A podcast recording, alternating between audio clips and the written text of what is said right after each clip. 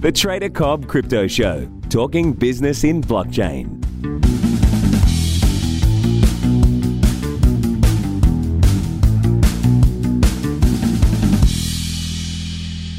Hello, everybody, and welcome to the Trader Cobb Crypto Show. Today's guest comes from a background that is quite illustrious. You've done a great deal of stuff there. My guest is Robert Chu, and he is the founder of Emblema. Thank you so much for being on the show, Robert. Hi, Trader Cobb. Well, thanks for having me. No, a problem at all. Hey, look, I've had a look through your LinkedIn and what your past experience. I mean, You've sort of been working in and around technology for quite some time, most notably quite a large stint at IBM. So, I mean, just to touch on your introduction, you want to tell us a little bit about what you've done in the past, where you're at now? Sure, absolutely. Yeah, you're right. I mean, it's a little bit of an unusual pattern from, a corporate guy coming into a blockchain startup. But nevertheless, let me tell you a little bit about myself. I did spend 16 years with IBM in various technology and software development jobs in Europe and the States. And then the past 10 years, I was with this company called IQVIA, which is the world leader in healthcare data and all kind of services from clinical trials to post-market studies for pharmaceutical companies and regulators such as the FDA. And my last position at this company was the global head of technology solutions. So we had three activities in the company. One was healthcare data, which was the historical activity. The second was services, consulting. And the third one was to develop technology and software solutions for pharmaceutical companies and regulators. Okay, so you've been around, you've done a lot. And what sort of roles did you have at these companies? Like, what was your focus there? Oh, sure. Yeah. So before being the global head of technology, I had the great pleasure to manage the Asia Pacific region out of China. That was a fun job. It was 20 countries, under my remit. And I also had a chance to go to France, where I was the general manager for IQVIA in 2011. And it's great because it provides you, insights on the different health systems, which varies country to country, and also meet a lot of great people, in pharmaceutical companies. So it was fun to get around in different countries and try to adapt, right? What kind of health data you can collect and sell in those different markets. And I mean, based in New York at the moment, right? New York. Correct.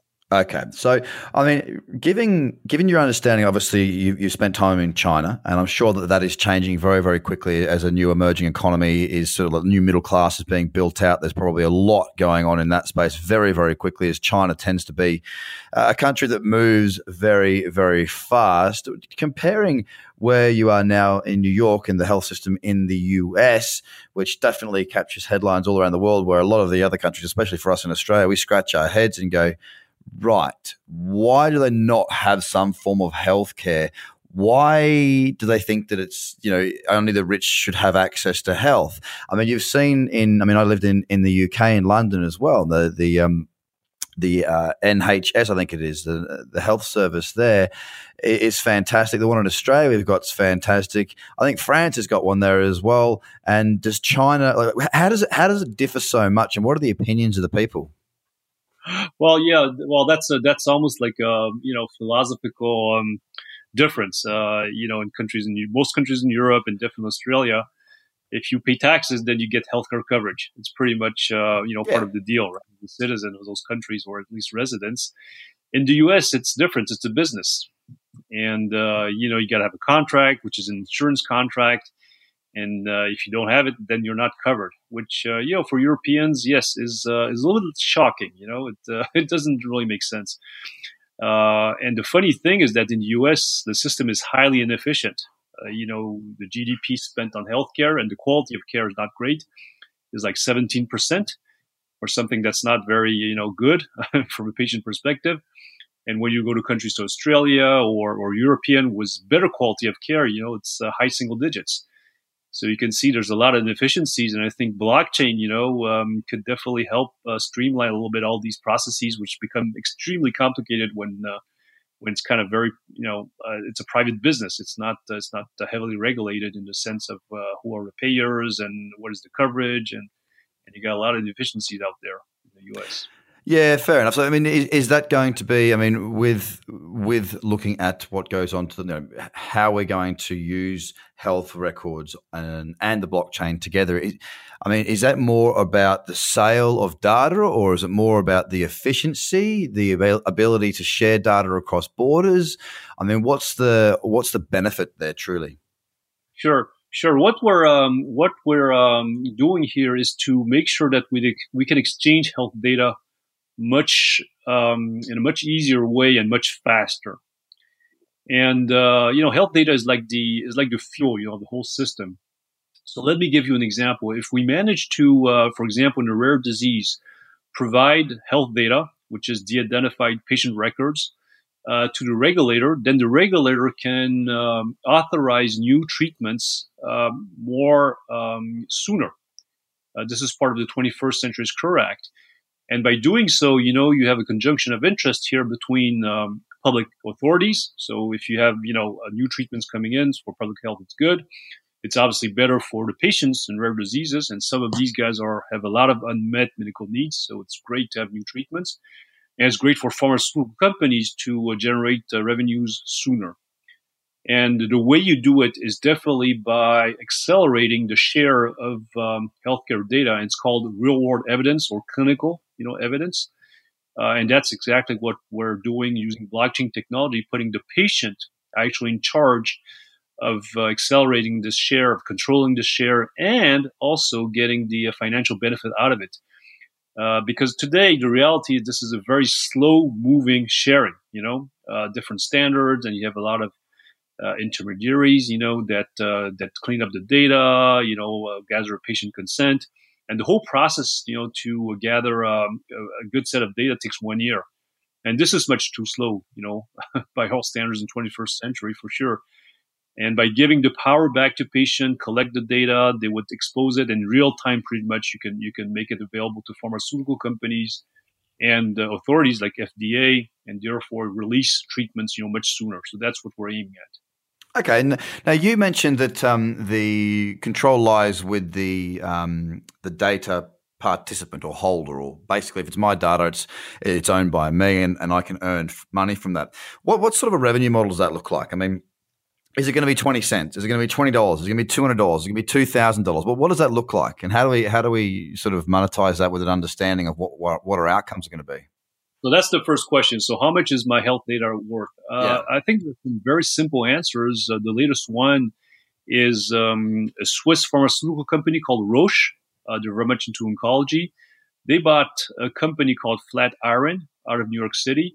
And what is Flatiron? These are medical records in oncology patients, cancer patients. And they bought this company for $1.9 billion, which puts the value of a patient record at $10,000. This is what it's worth. So it's not 20 cents, not $200. It's in thousands of dollars for most therapies today. So it's a lot of money. And the funny thing is that today the patient, while at the source, right, of all this data, doesn't see 1 cent.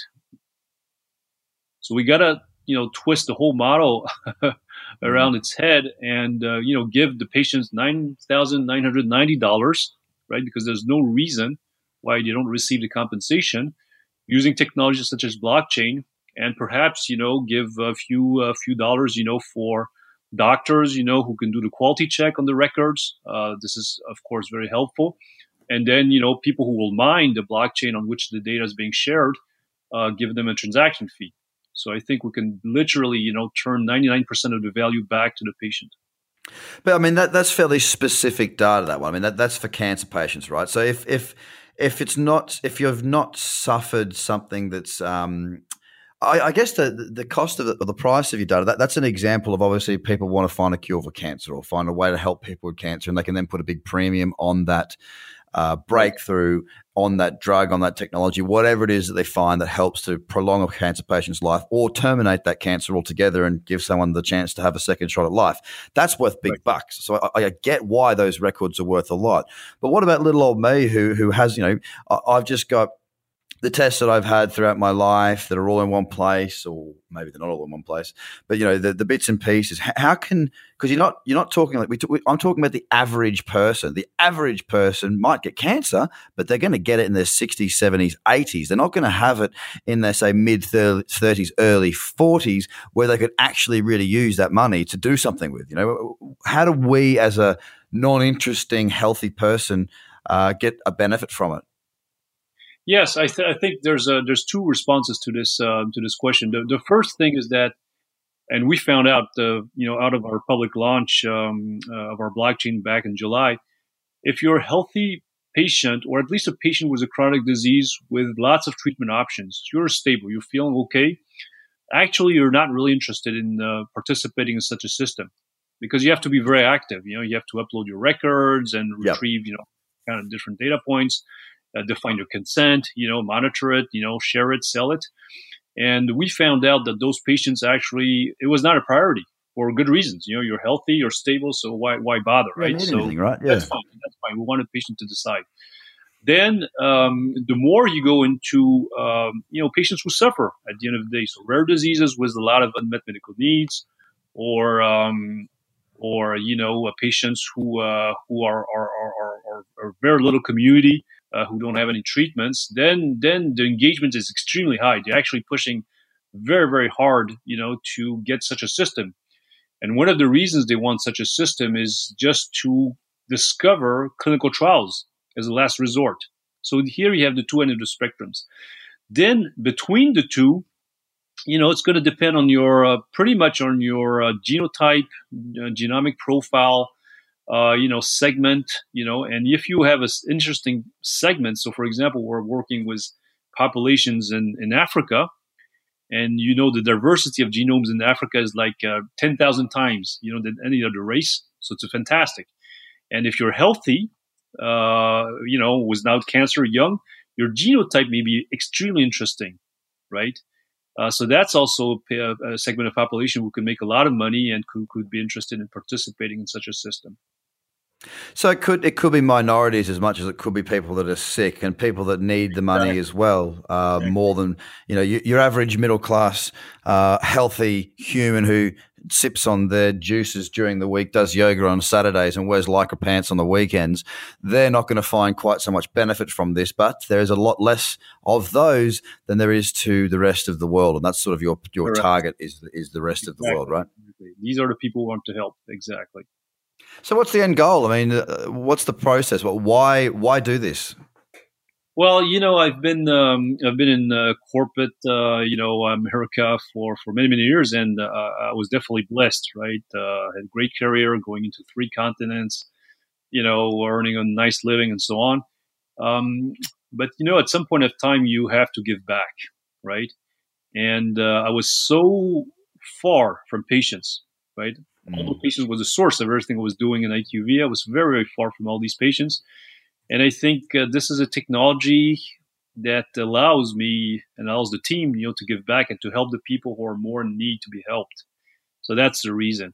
And that keeps us, highly motivated to really make it happen. We owe this to these people.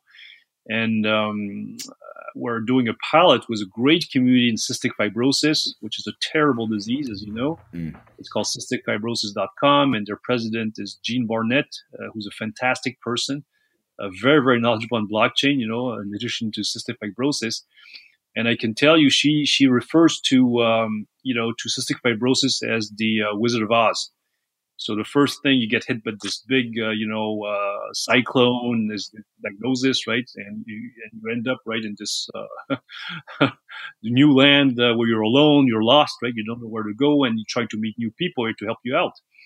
And she's saying that, well, it's we haven't found the yellow road yet. And Emblema is proposing, as the start, we're putting bricks of this yellow road and create so much hope. And I can tell you, it's so moving to see these people suffering so much and ready to be highly engaged and provide their data and every day, put in their weight or calorie information. So that's a lot of work. We owe them something to help them out. And this is the real thing at the end of the day. Well, Robert, I really commend you for what you're doing, and I really hope you have a huge amount of success. It's been interesting having a chat to you and seeing where you've come from, where you're at, and where you want to go with this, and the reasoning behind all of that as well. I think the story as to where you're going is really important. We all need a strong why, because times do get tough. They will get tough with any business or with anything that you approach. So having a strong enough why keeps you in the game. So Robert Chu, thank you so much for being on the show. Where can people find out more about yourself and what you're doing? Sure. Thank you, Trader Cobb. So just visit us on our website, www.emblema.com. And if you're interested, our system is available at patient truth.emblema.com. Thank you. Thank you so much, mate. I wish you all the best of luck in the future. Take care. And thanks so much again for being on the show. You're very welcome. Take care, Trader Cobb. Thank you so much. Thanks, guys. Have a great day. Bye for now.